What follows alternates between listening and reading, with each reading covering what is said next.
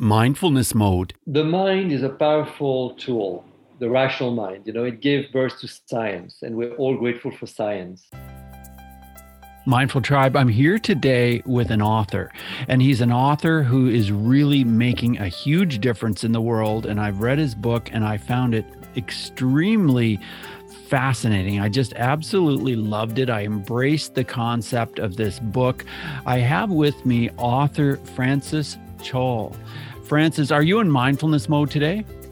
Um, I live in mindfulness. No, I'm kidding. well, I'm slowly open to be mindful. Yes. I would not be surprised if that was 100% true because I started reading your book and when I first started, you know, it's like any book. I'm like, okay, I'm open. I'm not sure what I'm going to get out of this, but I'm just going to open myself to it. And it didn't take long, only a couple of pages. And I was like, whoa, this book is different. This book gets cuts right to the chase and it has so much to offer in the area of mindfulness. It has so much to offer. Our world which is just too left brain a lot of the time in my opinion. But what does mindfulness mean to you francis mindfulness means to me um, our natural state of being you know our our yeah our natural state of being I've done theater, and my teacher from um, from New York would say, from Yale, she would say university, she would say, "Hey, Francis, you know, animals are always in the moment. The only creatures on this planet that are delusional, always in the past or the future, are us, human beings. And as an actor, you need to come back to the present. You know, this is where you're interesting to your audience." Yes, this is how we connect with others is when someone is in the present. And those who are not, it's more diff- difficult to connect with them, isn't it? But then, you know, if we agree with this, that it's in the present that we connect with, with others, then there's one other thing to say. This is where we are connected with others. There's nothing to do. You know, when you're in the present, you are connected with others uh, just like the tree is connected with the sun, you know. Um, and and for business, that means that all the effort we make for team building and everything is just compensatory. It's correcting something that has taken us away from home, so to speak. And so what we do with Squircle, what's offered with Squircle, is to um, recognize that we're correcting something that's off kill and the journey is to actually be centered and present and not working for it, but remembering it. So there's nothing to learn, there's nothing uh, to be taught, there's nothing complicated. It's actually embracing that that beingness. And and yes, it's difficult when the phone rings and we have pressure and clients' demands and bankers on the phone and everything. And um, it can be uh, remembered, it can be uh, owned and honed, and it can be put to action, which is very important. You know, where I always felt slightly maybe frustrated with mindfulness is that how can I bring mindfulness really to work? It's not like, I mean, integrated into my work because you know to do meditation prior to your day at the end of the day middle of the day that's great but to be in a meditative state during work is actually when you perform at your best. And, you know, Bruce, before um, today's pandemic, there was another pandemic, the pandemic before the pandemic, which was burnout. Yes. And not so much written about, not so much discussed about, because people feel helpless in the face of burnout. I've talked to clients who told me, John went to burnout. Of all people, you know, it was absolutely impossible for me to believe that John would go into this. He seemed to be a calm human being and everything. So, very unpredictable, extremely ruthless, very hard to come back when he really hits you. And and I was saying, my client, but you know, it doesn't have to be. It doesn't have to be. You know, very few, small adjustments can really go a very long way. And one of them is by simply reconnecting with what it is to be human. Yes. Let's talk about that word, squircle. And your mm-hmm. website is squircleacademy.com and S Q U I R C L E squircleacademy.com. So tell us in your own words how you came up with the word squircle. Okay, so squircle is square and circle coming together. So square is rational thinking, logical thinking. It's dependable, it's predictable, it's useful. Uh, we love it. That's how we build our PNL. That's how we build our strategy. Um, all, all good stuff. And in parallel, you have circle, which is emotions, inspirations, sensations, intuitions, inspirations, all the things that you cannot put in a box. and what I'm trying to say with Squircle is that we live in a world where square dominates decisions. Square dominates the way we look at problems. Square dominates the way we try to solve problems. And unfortunately, in doing this, you exclude the best part of who we are that creates engagement, that creates creativity, that creates agility, that creates performance with ease and well-being. And, and we read the exact problem with Squircle, with Square, dominant Square, is difficult to innovate, difficult to create engagement. Only 13% of the global workforce is engaged on the workplace, in the workplace. Um, difficult to keep people um, at ease, pandemic or burnout. Um, the numbers are appalling and um, and difficult to keep people agile. You know, con- constantly evolving with this fast evolving world we're in. So Squircle is square and circle coming together in synergy so no one's dominating the conversation. The two forces in us, those two dimensions in us, come together and create more than what they could create individually. Um, Absolutely. As a circle. And that's the magic. And the results are unbelievable when you use that Squircle attitude. Yes. Yeah. And you have a terrific terrific way of communicating this concept because the book is not not a thick book. It's not complicated. It's a very easy read. And yet, immediately, you make it easy to understand this whole concept. Now, you also talk about the science behind it. Let's talk about that now. Tell us what is the science behind this yeah. concept? Well, thank you. Thank you, Bruce. Thank you for the compliments. I'm very happy because that was really the idea to make this concept that is about the complexity of what it is to be human, you know, simple to understand, universal, so that even a five year old can get it, and very actionable, packed with solutions and guidelines so that people can put it into practice because it works. So the science behind it, to answer your question. So, two things. Um, one is, let's say, the science of the body, that breathing is um, the way to immediately re enter your body and it's deeper intelligence in terms of perceptions, in terms of agility, um, adaptation, and so forth. And um, there's a, a, a, great book written by uh, James Nestor called Breath um, that speaks about this eloquently how radical the process of breathing can be on our health, well being, and healing power of pretty intense diseases. So, that whole scientific piece of something that's been left out that's so essential to us. Look, learning again to breathe throughout, consciously throughout every minute of your day. That can be practiced, that can be learned. It's natural. It's un, it can be learned. It can be uncovered. It's there. You know uh, what I always say to my clients is like, no matter what, whether you're tired, angry, hungry, happy, content, you will continuously breathing. There is an intelligence in you that processes that very sophisticated, complex process called breathing, no matter what. And what we do in business, we uncover this intelligence, we make sure that people become aware of it and let it actually come to the fore in the way they make decisions in business. And that intelligence is actually what we need for the complex world we live in that requires so much adaptation and innovation. And the other piece of science is the whole work that's been done around decision making and cognitive biases. So, oh, the whole contribution of behavioral economics, Daniel Kahneman, Nobel Prize in, in, in psychology and economy, telling people look, you've designed economic laws and science that rely on a rational human being, but we're not rational. And there are lots of decisions that we make from a different place. So he said, be aware of your cognitive biases.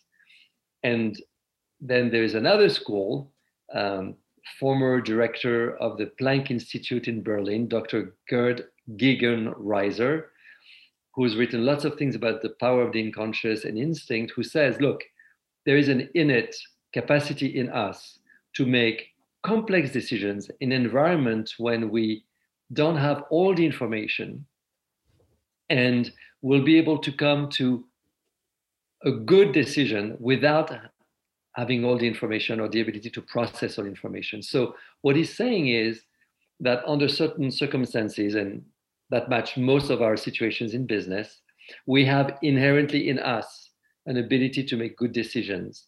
And that's not a trade off between, oh, I need to get to a decision in a short period of time and I'm not going to process all the information. Not at all. It is if you don't have access to all the information you need, you don't need to panic. You have something in you that will take you through the process of getting you to a good decision, meaning not putting you at risk and getting you to a solution that is more than enough for what you're looking for and and that's how actually what we how we most of the time make decisions in life but but the, the unfortunately the traditional vision is that you need to process all the facts all the information double check triple check put everything into an equation for you to get to the best decisions and that's what people do or tend to do or assume and that puts you in a box because you can't move fast with this. You can't do things that are um, actually holistic and getting to the nuances um, that you will not necessarily understand, but that you perceive and process in that heuristic way of making decisions. So this gentleman has produced a book called Heuristic, 700 pages, collaging all the research he's done with many other scientists. And, and that's a piece of science that's very much overlooked and that Squircle tries to really turn into an actionable model and a reasonable, um, um, um, creative way of going about the situations that every businessman, businesswoman encounters in in their conducting their business every day today. In your book you talk about some of the first things you do when you do workshops. A lot of them are in the corporate world. And one of the first things you do is you get everybody together in the room and you play a game the squircle mm-hmm. game. Tell us about that game. I already tried playing it with my family and it was so much fun. Okay good. All right. So you know, because the game is people is taking people out of the ordinary, we first explain the model and the science behind the model and where people uh, uh, and how people can work with the model. Okay, so just to bring structure to the conversation, and then we have them take an assessment once they understood the process. Uh, the model, sorry, they take an assessment and then we position them on the model. So now they can see where their strengths live and where the opportunities are.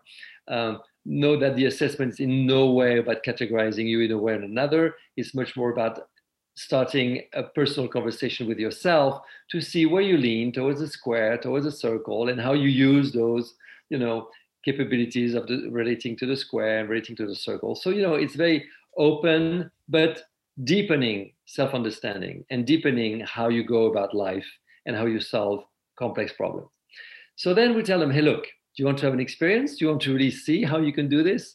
And um, and that's where the game comes in, the Squircle game, a fun game, but a game that really mirrors what happens in everybody's life in business. Meaning, you have to work with other people, whether you like them or not, whether you share the same values or not, whether you have the same understanding of the problem, and even the same um, understanding of what could be a roadmap, a path forward, or could be a strategy.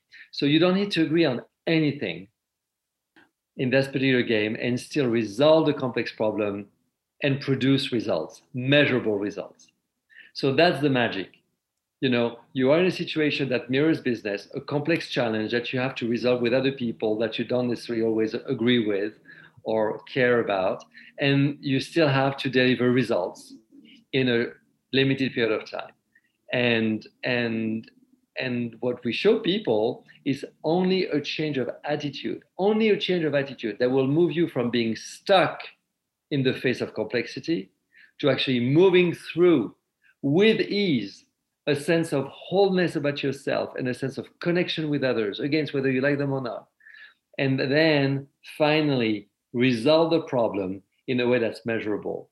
And that's remarkable. Well, it is it is remarkable and I think it would be fascinating to be a fly in the wall at some of those workshops. Do you do them all yourself? Do you have a number of teams that go out and do these workshops? Tell us about that. Yeah, so I've worked over the time of, over, over times with uh, with um, other consultants, you know, uh, great people that, that I've enjoyed and and and developed relationships with over over the years. And since I've written the book Squircle, I've had requests to certify some of them into the Squircle certification program, into the Squircle, Squircle methodology. So I put together a Squircle certification program, and I've had a first cohort of people, uh, now that are being certified, and um, and we're going to do the second cohort soon. So if anybody's interested, please call us and join us.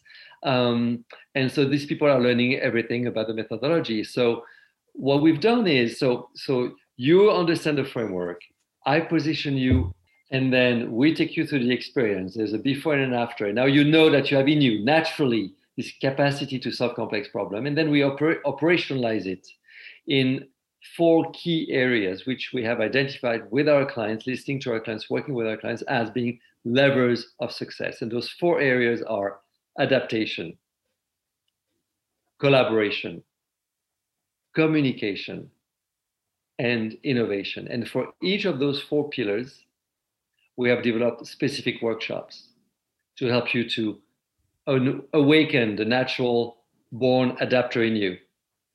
Um, communicate from a place of deep connection so you can get to a deeper level of understanding about diversity and make inclusion something that's possible to even imagine.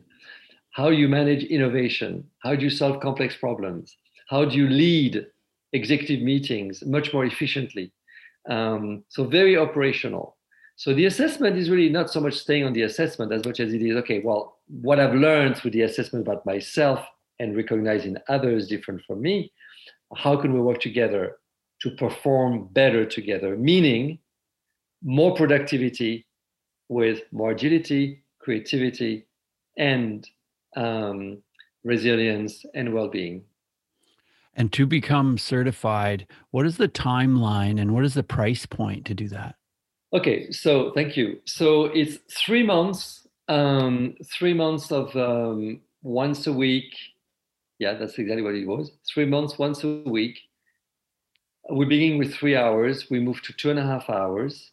You have a week. Then you have another two or three hours a week of personal work, you know, in between. So we send you questionnaires you read the material um, because every session is recorded, every session is transcripted, so you can go back to the session that you listened to, that you participated in, and listen and listen to it. And then we give you some extra reading. And more, more importantly than anything, we ask you to reflect on what's been uncovered for you and how you personally plug into it. How does it resonate for you? What is in your life experience already there that really illustrates what Squircle offers. Because it's really not about duplicating me, it's about sharing with you something that's universal in all of us and that needs to be translated into your life experience so it can be credible in the face of clients, in the front of clients, um, because there's nothing new to learn. It's just remembering, in a sense, like putting back together parts of us that have culturally been dissociated so deeply that we don't even believe they exist. Right. And so, what is the price point to do this?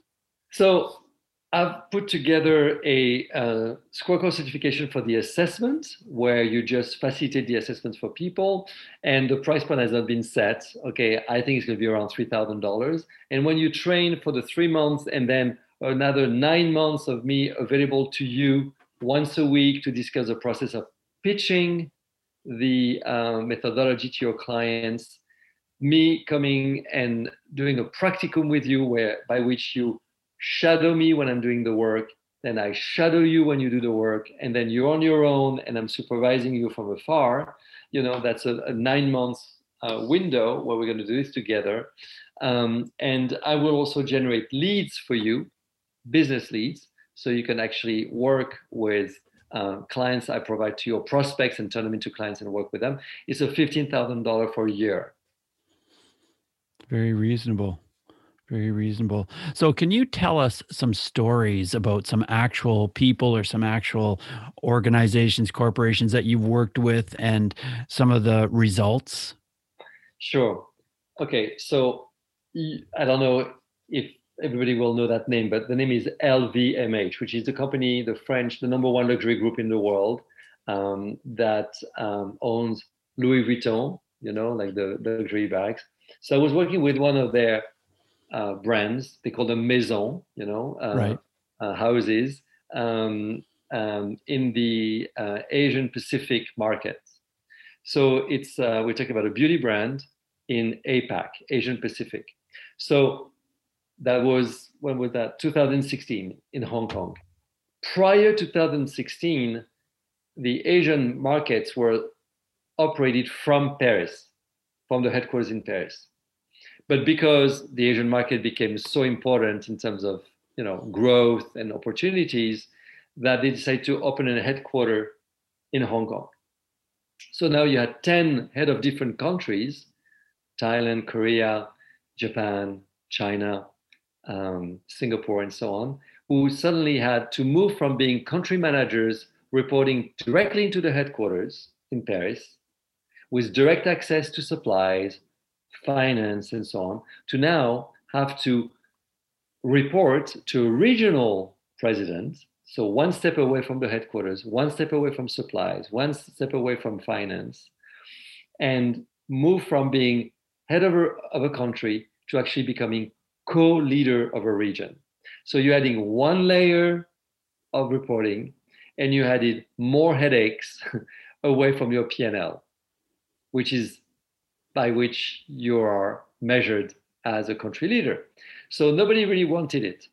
And um, three months later, uh, sorry, not three months later, and then and then we started to then we started to uh, to work three days together in London at the LVMH house, their training hub, and they came in like kind of resentful, you know, and not wanting to go to to go into this experience, not knowing exactly what to expect and they came out really um, hyper inspired with a great sense of possibility, um, great progress, some strategic realization about their own business already that they knew they would have to focus on to get ahead. And then I accompanied them um, for eight months. Every two months, I would go to Hong Kong.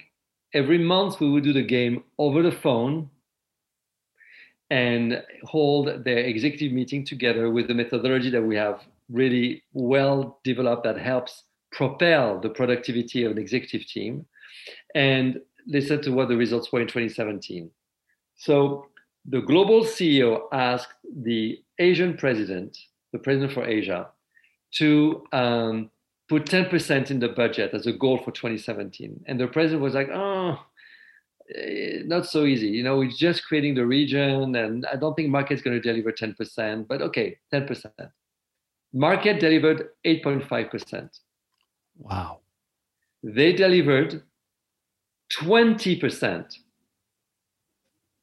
Fantastic. Organic growth, increasing profitability, taking the lead, global lead for that maison, beauty, beauty company, beauty brand, they took the lead on one product category where the, the, the category where they were the weakest globally. They took the global lead and they took the global lead on di- digital transformation of the marketing function, which is normally typically something that's led by America because America is very advanced in digital. But now they took the lead and they became appointed as the center of excellence for that product category and that uh, digital transformation. And finally, all of this was organic. And cherry on the cake, these people, I'm still in contact with them four years later, five years later, they tell me, you know, Francis, it was a before and after. You know, my leadership, my management is never the same.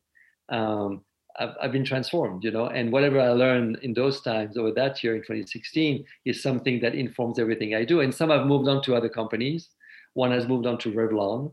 He's the head of Asia. Um, he sits on the executive committee of that global group.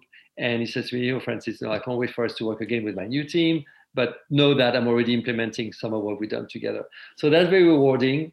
And, and I've seen that happen over and over again. So listen, Bruce, you know, I'm not an academics, you know, I'm trying to rely as much as possible on science, but I'm a practitioner and I serve practitioners uh, by bringing them science and, and, and models. Um, but I can speak with authority today um, to the fact that it works. I've seen it happen over and over again.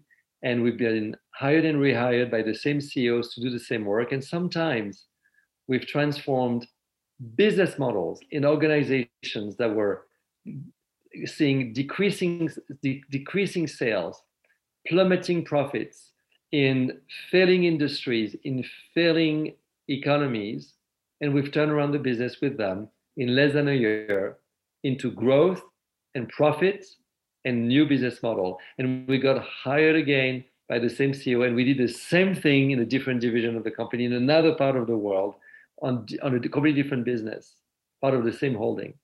So, and, and, and I should add that Boston Consulting Group and McKinsey had made recommendations, brilliant white paper, but were not able to really translate that into an experience that would turn the business around.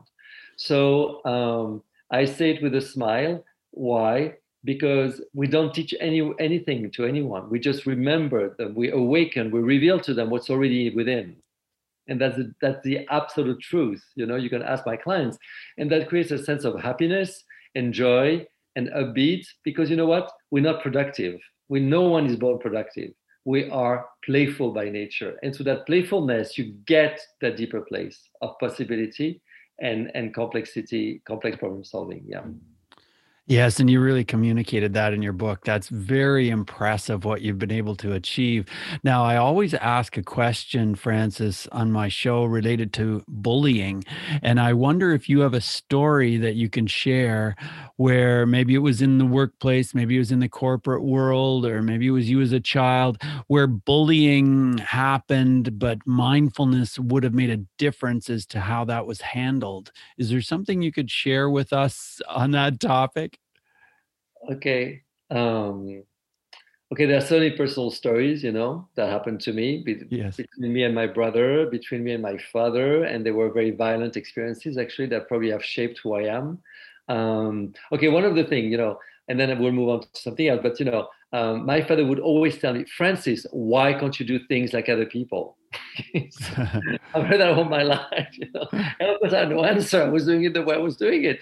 I didn't know it was different from others, you know. Right. Um, but that suddenly, when it comes also with some, you know, physical brutality, unfortunately, that doesn't translate into a sense of self-confidence when you no, start.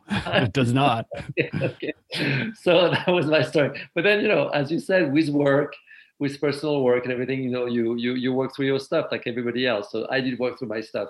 Um, but then recently we presented someone that was very interesting. There was such an experience. So I was not presenting. Oh no, it's not true. I was presenting. Excuse me.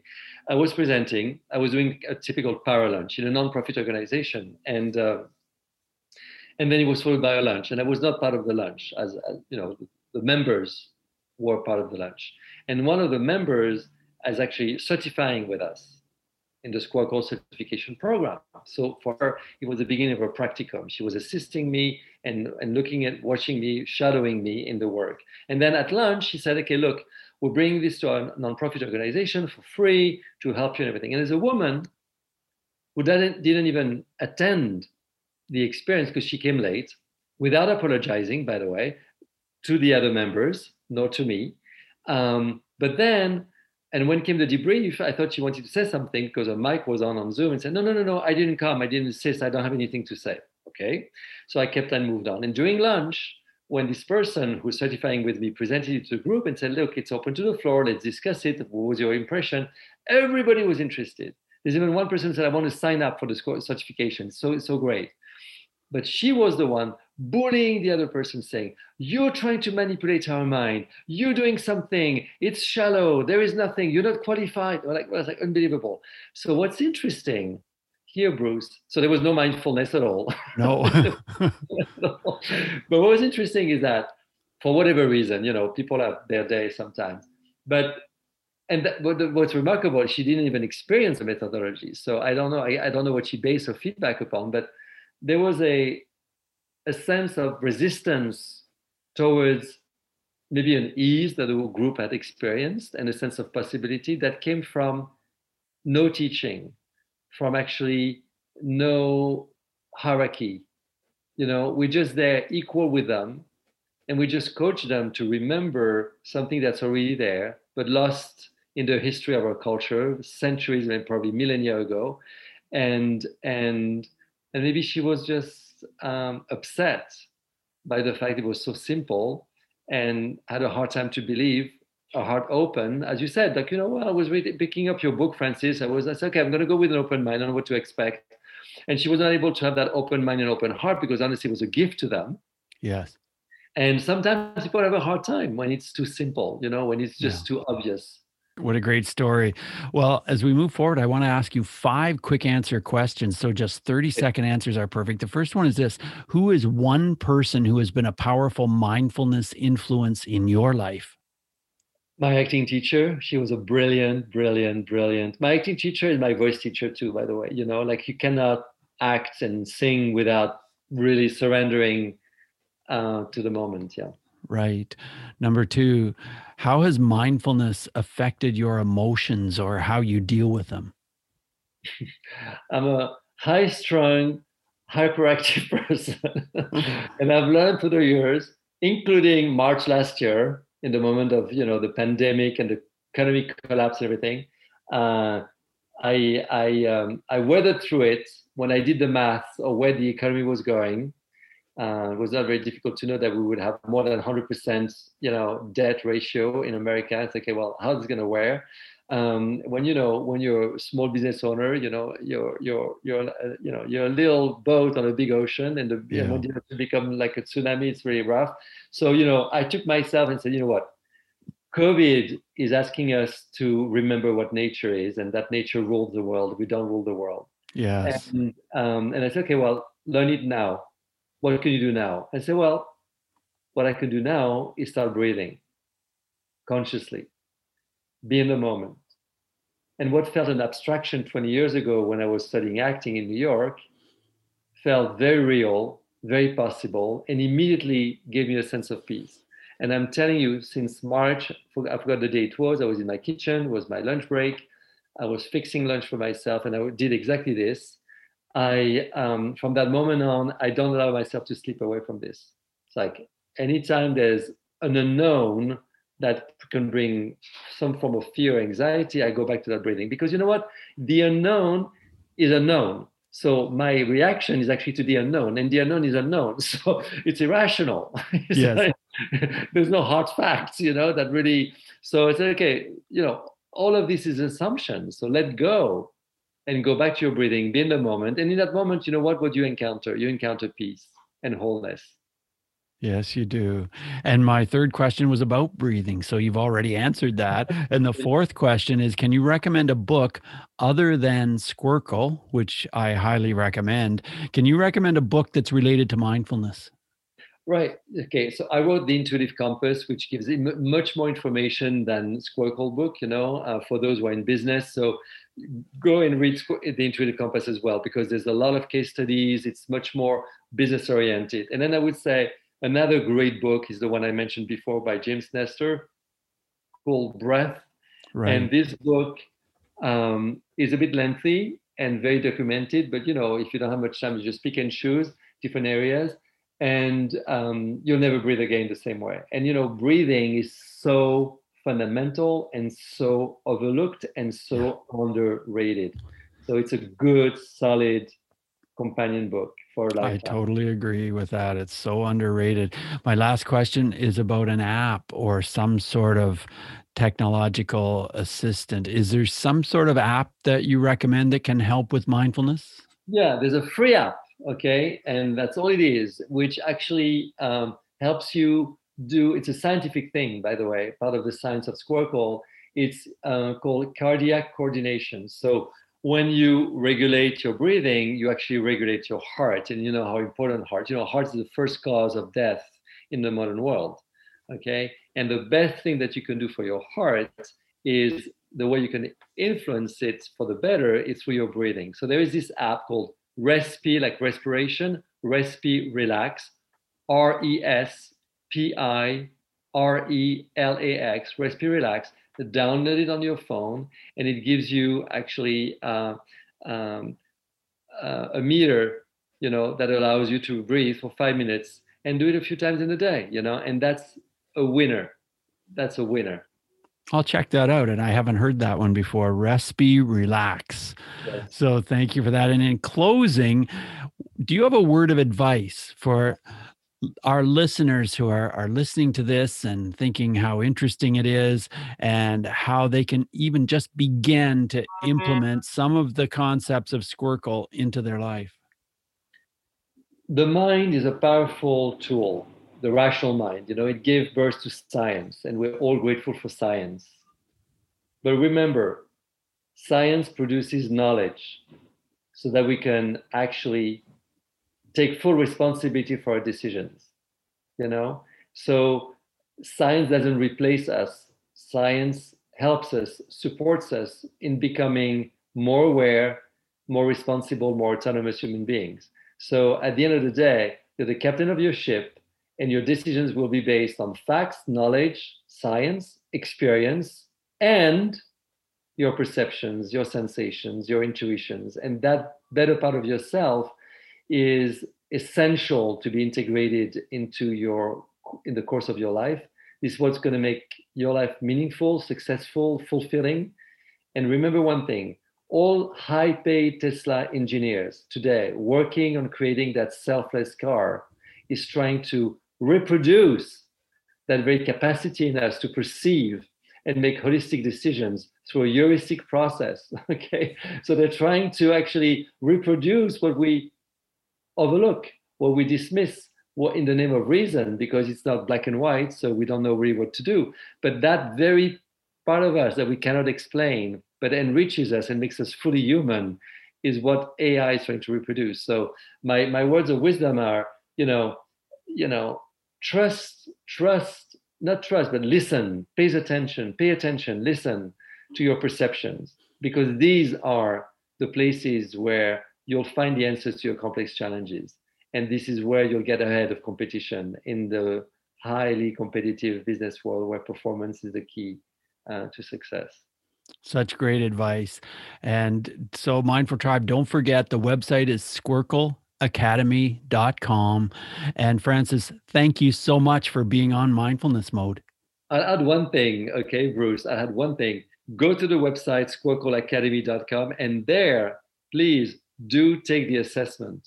You know, uh, there's a simple assessment. It will take you three minutes, 12 questions, and you'll receive a 20 page report that will give you a lot of insights about yourself and people around you. It will change forever the way you look with people, the, the way you look at others, and the way you work with them. Thank you for that. And thank you for being on the show. All the best to you, Francis. And to you too, Bruce. Thank you for your audience and thank you to you. Awesome. Bye now. Bye-bye. Bye. Hey, Mindful Tribe, thanks for listening, for subscribing, for reviewing the show on Apple Podcasts, and thanks to Erica Flint's Cascade Hypnosis Center for being our valued sponsor. Hey, Erica, we really appreciate you, and Erica is a terrific teacher of hypnosis, and I know that because I am a graduate of her program. Now, if you're a healer, or a coach, or a counselor, or someone who just loves helping people, Consider the powerful results that can be achieved with hypnosis. You can become a hypnotist, just like I did. Contact the team over at CascadeHypnosisCenter.com. And if you'd like to work with me and break through some of those mind blocks, maybe lose weight, maybe quit smoking, maybe it's something else, I would be so thrilled to work with you. And as you've already heard on the show, I'm doing an exciting new beta launch. I've got room for three people. So reach out to me. Just go to mindfulnessmode.com slash let's talk for a free short conversation about what I can do to help you. I look forward to hearing from you. That's mindfulnessmode.com slash let's talk. So now take what we've learned today to reach new heights of calm, focus, and happiness. Stay in the mode.